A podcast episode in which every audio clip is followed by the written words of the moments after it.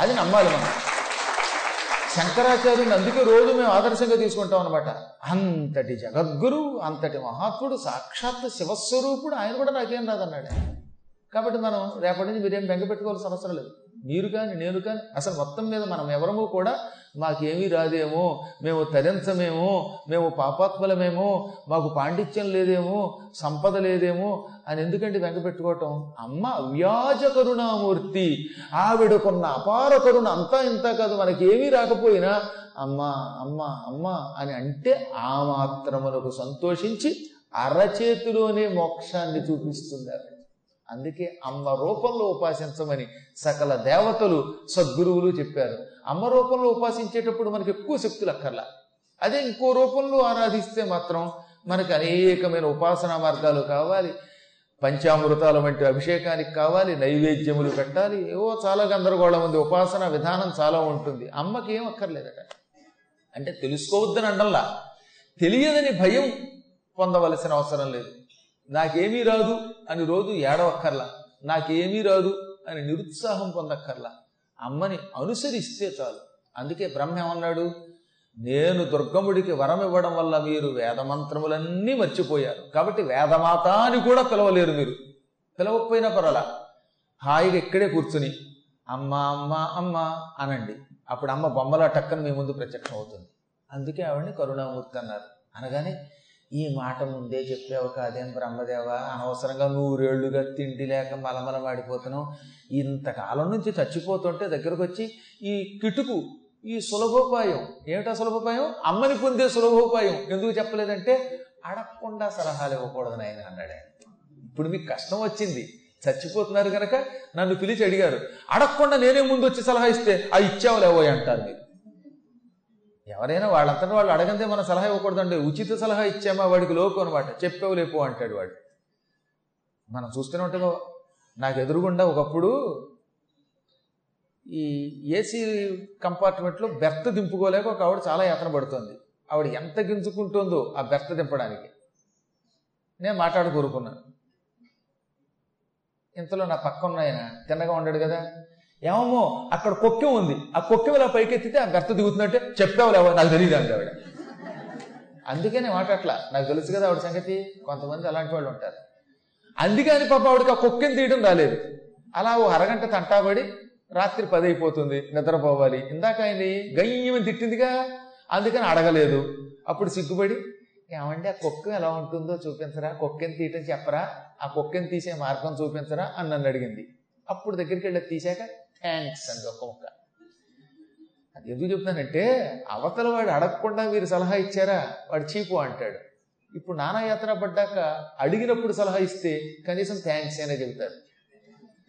మన మన్నాడు ఎదురుగుండా కూర్చొని ఇస్తారు. లేకపోతే అవతల బొమ్మంటారు. ఏది మన భర్తలో కూడా మన కూర్చొని ఇవ్వట్లేదండి ఈ మధ్యన. అలాంటి వాడు దొరికారు అందుకు చెప్తాను ఎప్పుడైనా సరే ఒక వ్యక్తికి కష్టం వచ్చి బావో ఈ కష్టంలోంచి బయటపడడానికి ఒక మార్గం చెప్పండి అన్నప్పుడు మనం చెప్పాలి తప్ప హఠాత్తుగా మీ ఇంటికి వచ్చి ఏమో నీకు ఈ కష్టం వచ్చిందా? ఈ కష్టంలోంచి బయటపడడానికి ఇది మార్గం అని చెబితే నీ ఇంటికి వెళ్ళి ఈ పని చూసుకుంటారు వాడు బ్రహ్మదేవుడు అంతటి వాడు తెలివైన వాడు కనుకే వాళ్ళు అడగకుండా సలహా ఇవ్వలేదు. అడిగినప్పుడు మాత్రమే సలహా ఇవ్వాలి. అనవసరంగా ఇతరుల దాంట్లో జోక్యం చూసుకో చేసుకున్నవాడు జోలిమాలిన పనికి వెళ్ళినవాడు ఎప్పుడు ఇబ్బందులే పొందుతాట అందుకే ఆయన స్వయంగా చెప్పాడు. మీరు ఇప్పుడు తీవ్రమైన యాతనా స్థితిలో ఉన్నారు క్లిష్ట స్థితిలో ఉన్నారు. కాబట్టే నన్ను సలహా అడిగారు అడిగిన వెంటనే మీరు పాటిస్తారు. అదే ఇదివరకే నేను చెప్పుంటే మీకు ఇది బుర్రకెక్కదు అందువల్ల దేనికైనా కాలం రావాలి సమయం రావాలి అని ఇక మీరు అమ్మని ధ్యానం చేయండి అనగానే వీళ్ళు కూర్చుని అమ్మ జగదంబ రా జగదంబ రా అని ప్రార్థించారు పాపం వేరే మంత్రములు ఏం గుర్తులేవు కనుక అలా వాళ్ళు ప్రార్థిస్తూ ఉంటే టక్కున అమ్మ ప్రత్యక్షమైంది. అప్పుడు ఆవిడ శరీరం అంతా కళ్ళు ఎన్ని కళ్ళు లెక్కలేదట. ఒళ్ళంతా కళ్ళు చేసుకు ప్రత్యక్షమైంది. అందుకని అప్పటి నుంచి ఆవిడకి శతాక్షి అని పేరు వచ్చింది. శత అంటే అసంఖ్యాకమైన అక్షములు కలిగినది కళ్ళు కలిగినది. శత అంటే నూరు కాదు. సంస్కృతంలో శత అనే శబ్దమునకు గుంపు అని అర్థం. అనంతము అని అర్థం. ఎన్ని కళ్ళో లెక్కలేదు. లెక్కలేనన్ని కళ్ళతో ప్రత్యక్షమై అప్పటి నుంచి శతాక్షి అని పిలువబడింది ఆవిడ. ఈ జనమంతా పాపం నీరసంతో ఉన్నారు కదండి పాపం. అందుకని వాళ్ళని సేద తీర్చాలి. ఇంకా చెప్పడం ఆశ్చర్యం మీకు? నిజానికి వీళ్ళంతా ఉన్నది హిమాలయ పర్వతాల్లో. హిమాలయ పర్వతం ఎలా ఉండాలి? చల్లగా ఉండాలి. కానీ నూరేళ్ళుగా వర్షం లేక హిమాలయ పర్వతంలో ఇప్పుడు ఈ రెండు రోజులుగా గుంటూరులో ఎండలా ఉంది? బయటకు వస్తే అంతకంటే ఎక్కువ ఎండగా ఉంది మాడిపోతుంది నెత్తనమాట. నూరేళ్ళుగా వర్షములు లేక హిమాలయ పర్వతాలు హిమాలయ పర్వతాలు లేవు అవి ఉన్నాయి. జపాన్లో అగ్నిపర్వతాలలో ఉన్నాయి అలా ఉన్నాయి. అందువల్ల జనమంతా మాడిపోతున్నారు. బుర్రలు మాడిపోతున్నాయి. దేవతలు కూడా తట్టుకోలేకపోతున్నారు. ఆ రోజు నుంచి అమ్మ తన మొత్తం కళ్ళల్లో నుంచి తొమ్మిది రోజుల పాటు వర్షం ఏకధాటిని కురిపించిందిటండి. ఇక్కడ దేవీ భాగవతంలో అయితే ఒక తమాషా కూడా రాశారు. అమ్మ కళ్ళల్లో నుంచి తొమ్మిది రోజుల పాటు ఈ భూలోకంలో మండిపోతున్న మంటల్ని ఆర్పడం కోసం నీరు వచ్చింది అంటే అమ్మ కళ్ళ ద్వారా వర్షం కురిపించింది. అది మామూలు నీరు కాదు. అమ్మ కరుణా వర్షంట. కరుణా వృష్టి కరుణా సుధ కరుణ అమృతం. ఆ అమృత వర్షం తొమ్మిది రోజులు కురిపించింది. దాంతో ఏమైపోయింది? మొత్తం ఆ ఎండిపోయి నిప్పుల్లాగా మాడిపోతున్న రాళ్ళు ఉన్నాయి హిమాలయాలు. మళ్ళీ మంచుతో నిండిపోయాయి. పూర్వంలాగే భూమండలం అంతా సస్యశ్యామలం అయిపోయింది. ఒక్క క్షణకాలంలో మారిపోయిందనమాట తొమ్మిది రోజులు అమ్మ ఏకధాటిన కురిపించిన వర్షానికి ఈ భూమండలంలో ఎండి ఎండి ఎండి ఎండి ఎండి బీటలు వారిపోయిన నేలలన్నీ క్రమక్రమ క్రమక్రమంగా జలాలతో నిండిపోయాయి. బావుల్లో నీరు వచ్చింది నదులలో నీరు వచ్చింది చెరువుల్లోకి నీరు వచ్చింది సముద్రాలు నీరుతో నిండిపోయాయి. కొండల నుంచి జలపాతాలు రావడం మొదలుపెట్టాయి. భూగర్భ జలం అలా పైకి అభివృద్ధి చెందింది. మొత్తం మీద మొత్తం భూమి అంతా కూడా ఈ తొమ్మిది రోజుల వర్షం అందుకు కురిపించింది అనమాట ఎక్కడ వరదలు రాలేదు మళ్ళీ. తొమ్మిది రోజులు వర్షం కురిపిస్తే వరదలు వచ్చి కొట్టుకుపోవడం లేవు. కరుణా వర్షం అన్నాను అందుకే.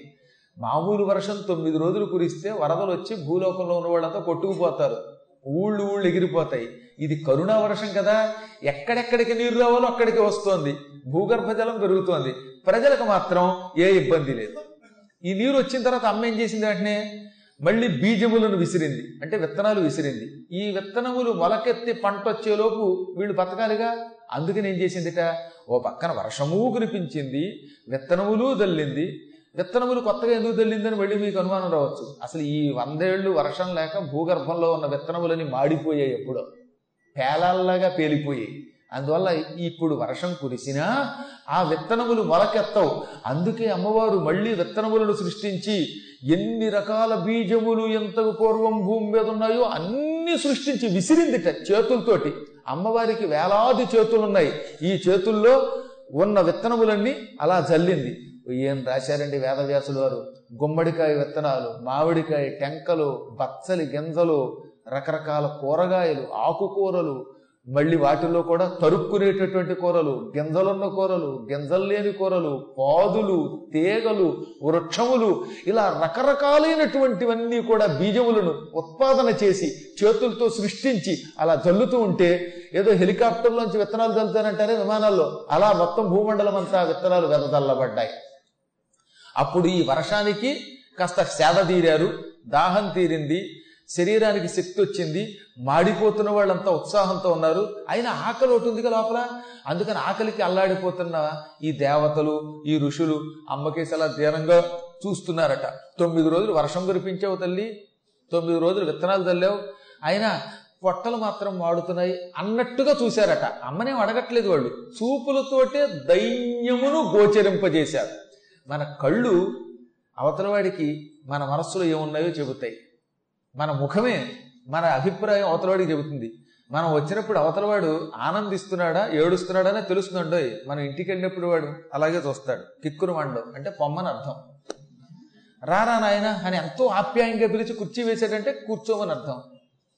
మజ్జిగ పుచ్చుకుంటారా? అన్నాడంటే మజ్జిగ ఇవ్వడం ఇష్టం లేదని అర్థం. ఏమే తొందరగా రా కాస్త మజ్జిగ పట్టుకురా. ఈయనకి పొయ్యి అన్నాడంటేనే మజ్జిగ ఇవ్వడం ఇష్టం అని అర్థం అనమాట ఇష్టం లేనివాడు కూడా రెండు రకాలుగా మాడతాడండి కాస్త కాఫీ పుచ్చుకుంటారా? మా ఇంట్లో ఎందుకు తాగుతారులేండి? అంటాడు. ఏది? కాఫీ పుచ్చుకుంటారా అని. మళ్ళీ అంతలోనే ఇంకెందుకు ఇంకేం అడుగుతాం మనం?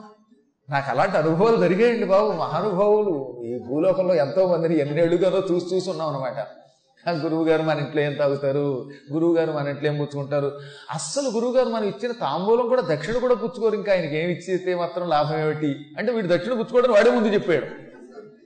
ఐదారులో ఒక్కేయాలన్నమాట.